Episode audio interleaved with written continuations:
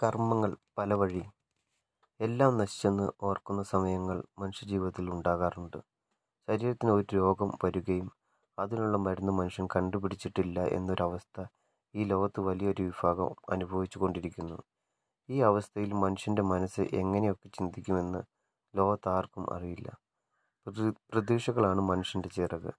അത് നഷ്ടമായാൽ പിന്നെ ജീവിതം എന്ന മാരകാവസ്ഥ മറികടക്കുവാൻ മനുഷ്യജീവിതം കഷ്ടപ്പെടും. എല്ലാം ദൈവനിശ്ചയമെന്ന് ചിന്തിക്കുവാൻ ആർക്കും ഇന്ന് കഴിയുകയില്ല. കാരണം ആദ്യം ജീവിക്കുമ്പോൾ തന്നെ ദൈവത്തെ അറിയുന്നില്ല. നമ്മൾ ചെയ്യുന്ന കർമ്മങ്ങൾ നമുക്ക് നല്ലതും ചീത്തയുമായി തിരിച്ചു വരുന്നു. ജനിച്ച ജനിച്ചവർ ഒരിക്കൽ മരിക്കും. മരണം എന്നത് നമ്മൾ അനു അഭിനയിക്കുന്ന നാടകത്തിലെ അവസാന നിമിഷങ്ങളാണ്. ഒന്നിന്റെ അവസാനമാണ് മറ്റൊന്നിന്റെ ആരംഭം. അപ്പോൾ എല്ലാ വ്യക്തമായ പ്ലാനിങ്ങിലൂടെ എല്ലാം ചലിച്ചു കൊണ്ടിരിക്കുന്നത്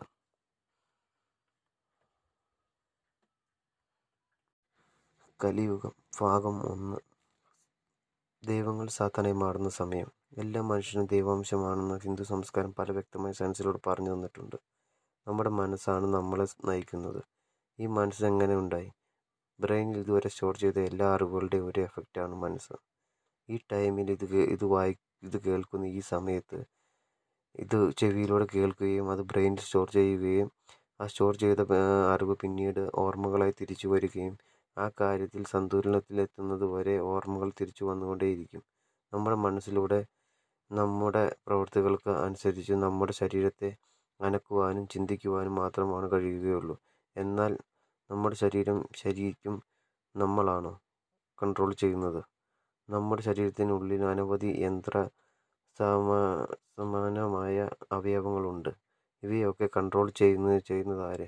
ഇവയൊക്കെ ഉള്ള എനർജി എങ്ങനെ ഉണ്ടാകുന്നു? ഇങ്ങനെയുള്ള അനവധി ചോദ്യങ്ങൾക്കുള്ള ഉത്തരമാണ് ഹിന്ദു കൾച്ചർ ഈ ഹിന്ദു കൾച്ചർ പറഞ്ഞു തരുന്ന കലിയുഗങ്ങളിലെ മാറ്റങ്ങൾ നമുക്ക് നോക്കാം. കലിയുഗം ഭാഗം രണ്ട്. കലിയുഗം എന്ന് പറയുമ്പോൾ ഇപ്പോൾ ഈ നടന്നുകൊണ്ടിരിക്കുന്ന ഈ സമയത്തെയാണ് പൂർവ പറഞ്ഞിട്ടുള്ളത്.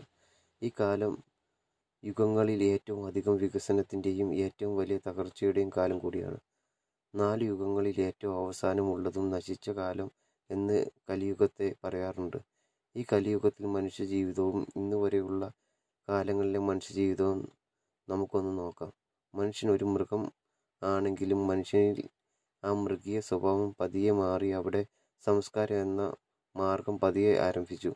കൂടെയുള്ളവരെ സംരക്ഷിക്കുകയും അവർക്ക് വേണ്ടി ജീവിക്കുവാനും ആരംഭിച്ചു മനുഷ്യന് ആവശ്യങ്ങൾ കൂടുന്നതിനനുസരിച്ച് പുതിയ ഉത്പന്നങ്ങൾ കൊണ്ട് കണ്ടുപിടിക്കുകയും തുടങ്ങി. എന്നാൽ മനുഷ്യർ വ്യത്യസ്തരാണ്. അവരുടെ അറിവും തനിമയും മറ്റുള്ളവരിൽ നിന്നും വ്യത്യസ്തമാണ്. അതുകൊണ്ട് തന്നെ ഓരോ വ്യക്തികളും സന്തോഷവും സമാധാനവും ഉണരുന്നത് പലതരത്തിലുള്ള പ്രവൃത്തികളിലൂടെയാണ് ഈ പ്രവൃത്തികൾ വ്യത്യസ്തമാണ്. അതുപോലെ ഓരോ വ്യക്തികളും കണ്ടുപിടിച്ചതും ആലോചിച്ചതും വ്യത്യസ്തമായിട്ടാണ്. ഈ ലോകത്ത് നന്മയും തിന്മയും ഇടകലർന്ന് നിൽക്കുമ്പോൾ ലോകത്ത് നന്മ മാത്രമായി ഉണ്ടാകുകയില്ല. ഇവ രണ്ടും പ്രകൃതിയുടെ കണക്കനുസരിച്ച് ഒരുപോലെ ആയിരിക്കണം. നന്മയും തിന്മയും ഉണ്ടെങ്കിലും മനുഷ്യന് പ്രകൃതിയുമായി ഇണങ്ങി ജീവിക്കുവാൻ ഒരു ഈ ഗുണങ്ങളെ നിയന്ത്രിക്കേണ്ടത് അത്യാവശ്യമാണ്. ഈ നിയന്ത്രണത്തെ ധർമ്മം എന്ന് വിളിക്കുകയും ധർമ്മത്തോടെ കർമ്മം ചെയ്യുക എന്ന മാർഗം ഒരു വിശ്വാസമായി എല്ലാവരിലും അതിനെ അംഗീകരിച്ചു വന്നിരുന്നു. നെഗറ്റീവും പോസിറ്റീവും ഒരുപോലെ വന്നാൽ ന്യൂട്രൽ ആകുന്നത് പോലെ രണ്ട് ഗുണങ്ങളും കൂടി ന്യൂട്രലായി ജീവിക്കുന്നതിനുള്ള മാർഗങ്ങൾ സംസാര രൂപീകരണത്തിൽ എല്ലാ തലത്തിലും ശ്രദ്ധിച്ചിരുന്നു. എന്നാൽ കലിയുഗത്തിൽ തിന്മകൾ കൂടുകയും വിശ്വാസം നശിക്കുകയും എല്ലാവരിലും മോഹങ്ങൾ കൂടുകയും മോഹങ്ങളെ അടക്കുവാൻ മനുഷ്യർ കണ്ടെത്തുന്ന മാർഗങ്ങൾ ചിന്തകൾക്കപ്പുറമാണ്.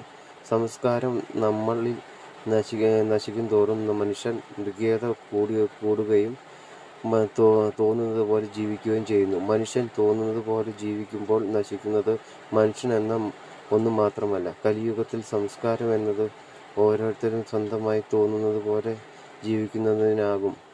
മനുഷ്യൻ പരിണാമ വളർച്ചയിൽ പൂർണതയിൽ എത്തി എത്തിയവയാണ്. നമ്മുടെ പൂർവികർ സനാതന ധർമ്മ എന്നതിലൂടെ സംസ്കാരം നൽകിയിരിക്കുന്നു.